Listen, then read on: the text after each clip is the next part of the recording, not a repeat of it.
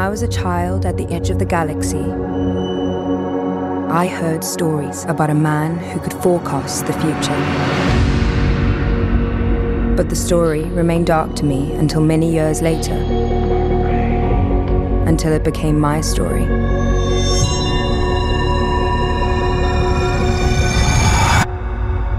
Until it became the only story. You're familiar with my work, Psychohistory? Every mathematician has read your theory. It's not a theory. It's the future of mankind expressed in numbers. And the Empire won't like the future I predict. History is littered with charlatans and false messiahs. We should kill them. We could murder the man, but what about the movement, brother? Martyrs tend to have a long half-life. His math was right. The Empire is dying. Wars will be endless. 1,000 worlds reduced to cinders.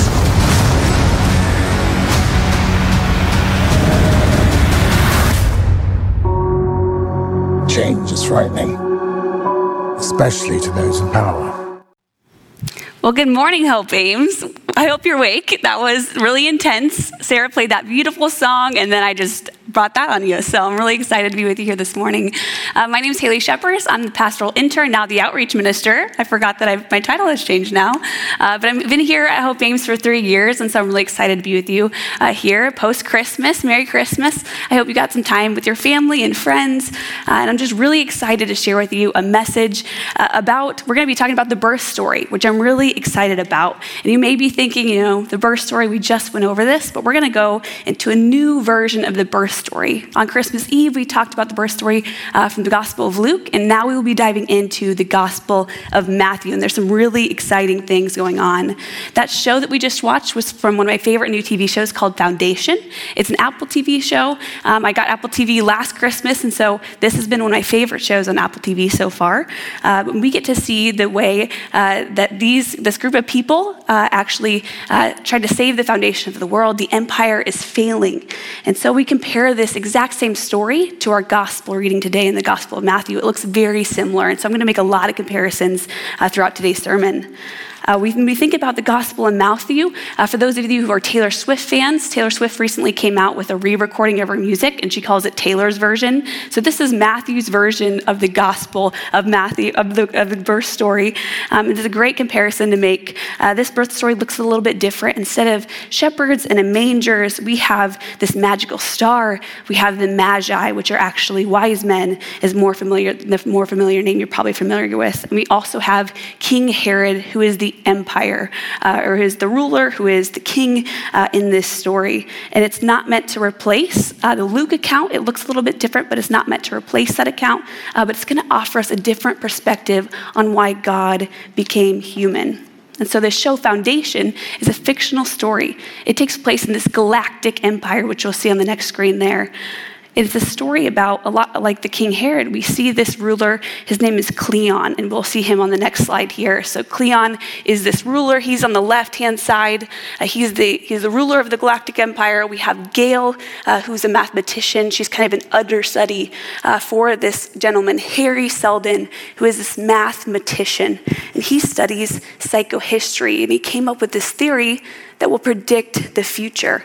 It's the theory of the future expressed in numbers that you can mathematically predict.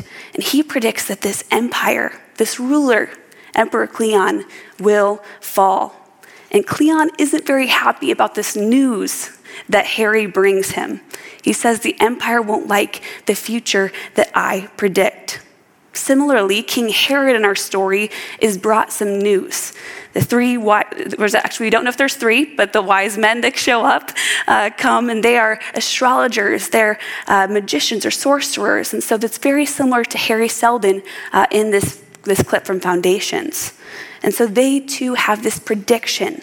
They have seen this star rise and believe it's a sign that the newborn king of the Jews has been born. And we see in our first part of our gospel reading today that Jesus was born in Bethlehem in Judea during the reign of King Herod. About that time, some wise men from the eastern lands arrived in Jerusalem asking, Where is the newborn King of the Jews? We saw his star as it rose, and we have come to worship him. What's really interesting is I don't know many kings or rulers who are born a king. Most of the time you are a prince or a princess and you come into power, but here we see immediately that Jesus is born a King of the Jews. We see that there is this baby Jesus who's already a king, and the kingdom of God has arrived. Jesus has been and always will be king because Jesus is God. That's what the Gospel of Matthew focuses on. It's a Jewish Christian audience, and they are already looking to worship this new king that has arrived. It's this birth story that focuses on kingship. Who rules Jerusalem? Who rules God's people? A king of one of the most powerful kingdoms, a galactic-sized empire under Roman rule with King Herod, or a baby. We see that it's very clear in the Gospel of Matthew who has the power. And King Herod was immediately disturbed by this news. When he heard this, we see this in our next reading here from the Gospel of Matthew. King Herod was deeply disturbed when he heard this, as was everyone in Jerusalem. Now we see here that King Herod represents the entire population of Jerusalem. So we see that the gospel points us to this place where King Herod has power. Whatever he says goes. And so not only was he disturbed, but everyone in the city of Jerusalem, even God's people, were disturbed by this news. King Herod is so powerful, he speaks for everyone. And most likely, if you went against him, you would be killed. Both Emperor Cleon from our clip and King Herod are facing this threat to their power. Hari Seldon in this clip says, change is frightening, especially for those in power. Jesus has come to turn the tides. A new kingdom has entered the world. We see that Emperor Cleon in our clip brings in someone to verify this news, that the empire is dying. And Gale in the middle here is a messenger brought in. She's working under Hari Seldon, so she knows the psychohistory. She knows the mathematics behind this prediction that he has made. And she verifies, yes, there is a threat against the empire. And just like King Herod, King Cleon here, the empire is disturbed. But she verifies what Emperor Cleon feared, and so does King Herod. And so we too see that individuals are brought in to verify the wise men's claims. King Herod called a meeting, and the leading priests and teachers of religious law asked, where is the Messiah to be born? He's seeking out these leaders to verify that this truly is a threat. One of the central questions in this birth story is, where is Jesus? Where is Jesus? Maybe you've asked that question just this past week when you're with your family and there's people running around and there's dishes and you're thinking to yourself, Lord, where are you? This is chaos. But I hope there was joy in the midst of it. But I want you to continue to remember that question as we go through this story. Because this question, where is God, actually parallels stories that we see in Genesis. So we'll go for the very first book of the Bible.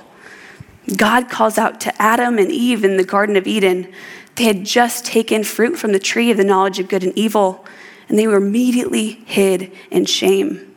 And God asked them the reversal question, where are you? Since the fall of humanity, we see God's people are constantly searching for God because they are distant from God. And instead, they forget God. And they try to help themselves, and we see that in this garden story. Now, Adam's name, Adam, literally represents humanity. And Eve's name actually represents helper. And we see that humanity has failed in the book of Genesis. And we have failed as helpers to God. So instead, God becomes human. And God becomes the helper of the world. This Gospel of Matthew is a reflection of the first book in Genesis, and it shows us that God has been at work from the beginning. We see in Genesis, God knows that your eyes will be opened as soon as you eat it, and you will be like God, knowing both good and evil. Then the Lord God called to the man, where are you? We are not like God, so God came to be like us. Jesus became human. and dwelt among us. So in our Christmas story, we see that God gives us this reversal. God will become human to save us, and that's what Messiah means, the Savior of the world. So where is this Messiah? The one who has come to save humanity. Where is he? Where will he be born? In Bethlehem and Judea, they said, for this is what the prophet wrote. And you, O Bethlehem, and the Lamb of Judah, are not least among the ruling cities of Judah, for a ruler will come for you, who will be the shepherd for my people Israel. There is nowhere where the sheep can hide from the shepherd in this story. Jesus has come to be our helper. Jesus has come to save humanity. And God has come to help those who can't help themselves. Were you able this week to ask for help? Where do you seek help when you need it? When was the last time you asked God for help to be your helper? When in your life have you been left feeling disturbed, like King Herod, like the city of Jerusalem? Shaken at the thought of change, shaken at the thought that we're not in control, shaken at the chaos in our world and in our life. So often we build our lives on the things like success, like our jobs, even our kids. But when those things are taken away from us, what do we have left to stand on? They leave us disturbed. They leave us scared. They leave us shaken. Our foundation begins to crack. So what would happen if you built your life on a different kind of foundation? One that cannot crack, one that cannot be shaken. We read in the book of Micah, and he will stand to lead his flock with the Lord's strength, in the majesty of the name of the Lord with his God. And then his people will live there undisturbed, for he will be highly honored around the world. We're talking about God here. God is the one that leaves us undisturbed. Now Jesus has come to be God's strength, to be humanity, to reconcile the world. It's a complete reversal. Jesus will be our shepherd. If I were to give a shepherd a job description, it would be one word: helper. We need the good shepherd, one who will lead us to an undisturbed life, one where we can live on a solid foundation. But oftentimes we ask, where are you, God? God's people are constantly running away from God, not towards God. And it's so easy to forget that God is our helper. God is our foundation. We read in Isaiah 51:13 here. Yet you have forgotten the Lord, your creator, the one who stretched out the sky like a canopy and laid the foundations of the earth. This is the God who we can build our foundation on, the one who created the world, the God of the cosmos, the one that knitted you together in your mother's womb. That's the kind of power we're talking about here, one that cannot be disturbed. And so we see that God has chosen God's people. I am the one who says to Israel, you are my people. God has come to find us. Because in the garden we told God, when God asked, where are you? We were hidden and had shame, and now we don't have to experience that when God calls upon us. We don't have to look at God with shame. We can look at God with hope. And so this is the story where Jesus comes in the world, a baby who seems helpless, but instead we are given hope, and we see that power. Jesus has been present and working since the formation of the world, the God of the cosmos. The book of Isaiah reminds us that God has claimed us. We read this, and I have put my words in your mouth and hidden you safely in my hand. I stretched out the sky like a canopy and laid the foundations of the earth. I am the one who says, Israel, you are my people. That is the God, our comfort, our helper, our strength.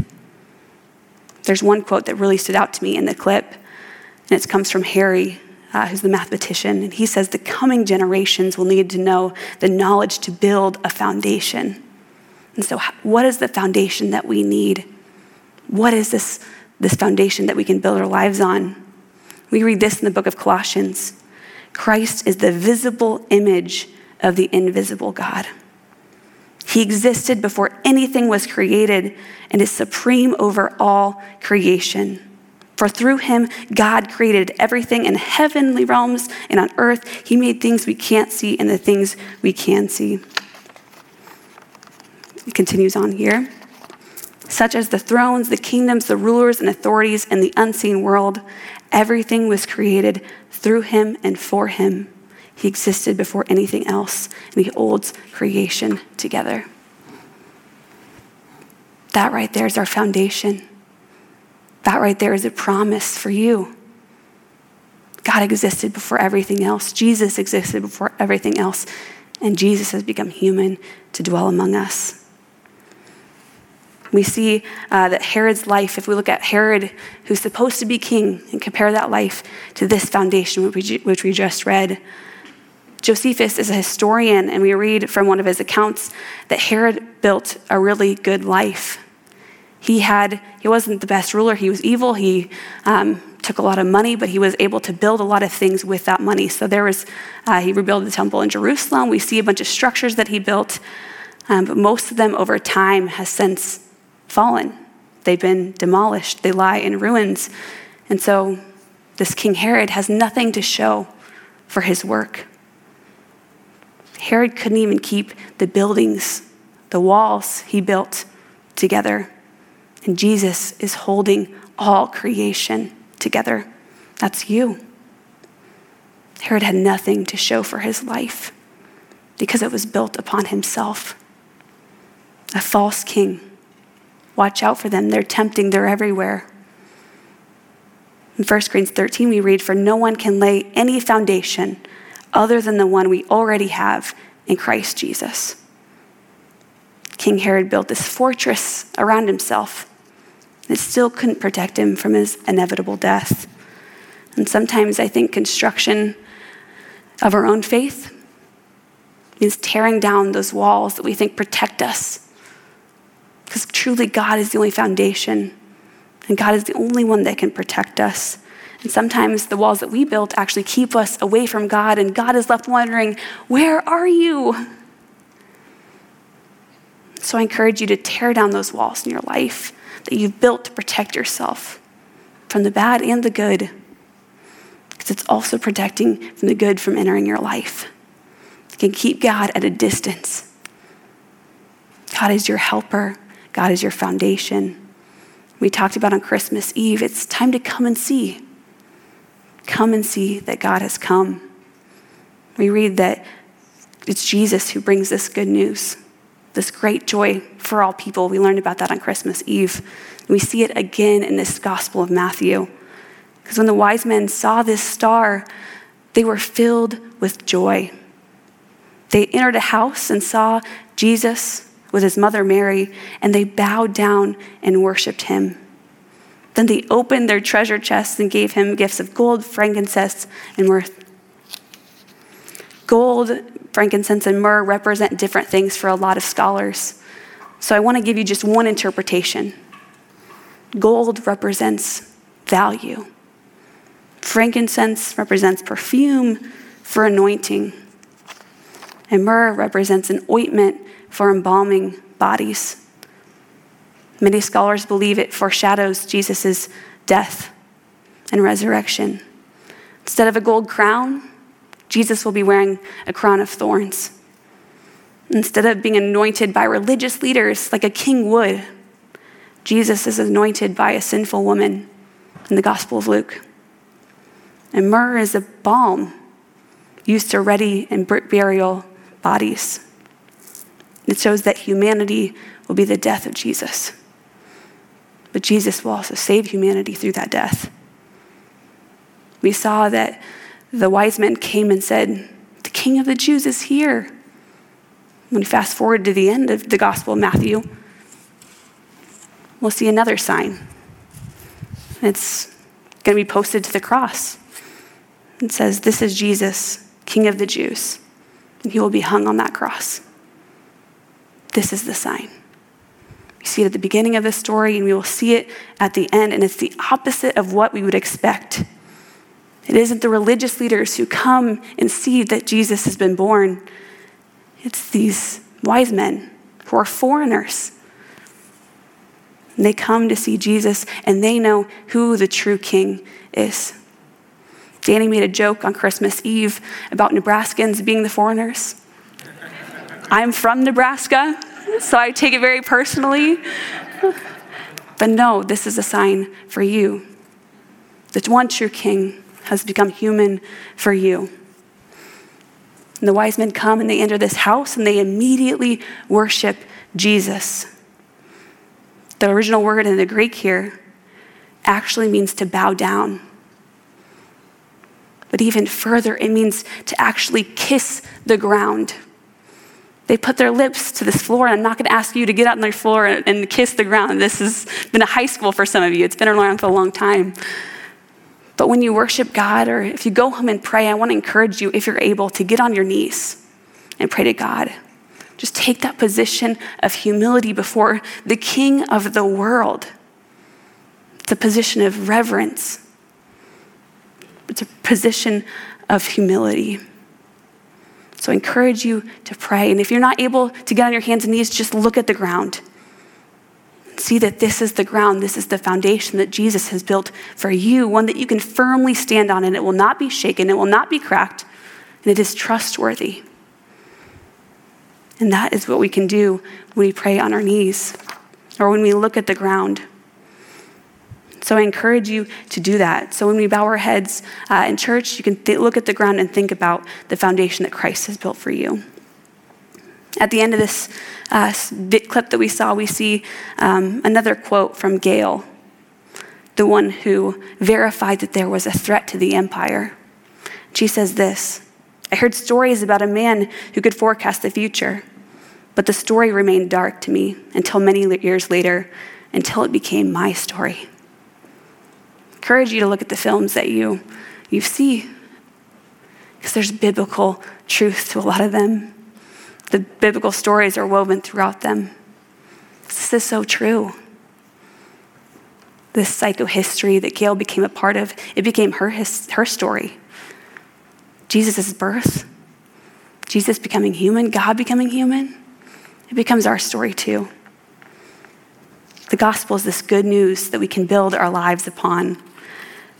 Instead of us running to Jesus, we are invited to the home of Jesus.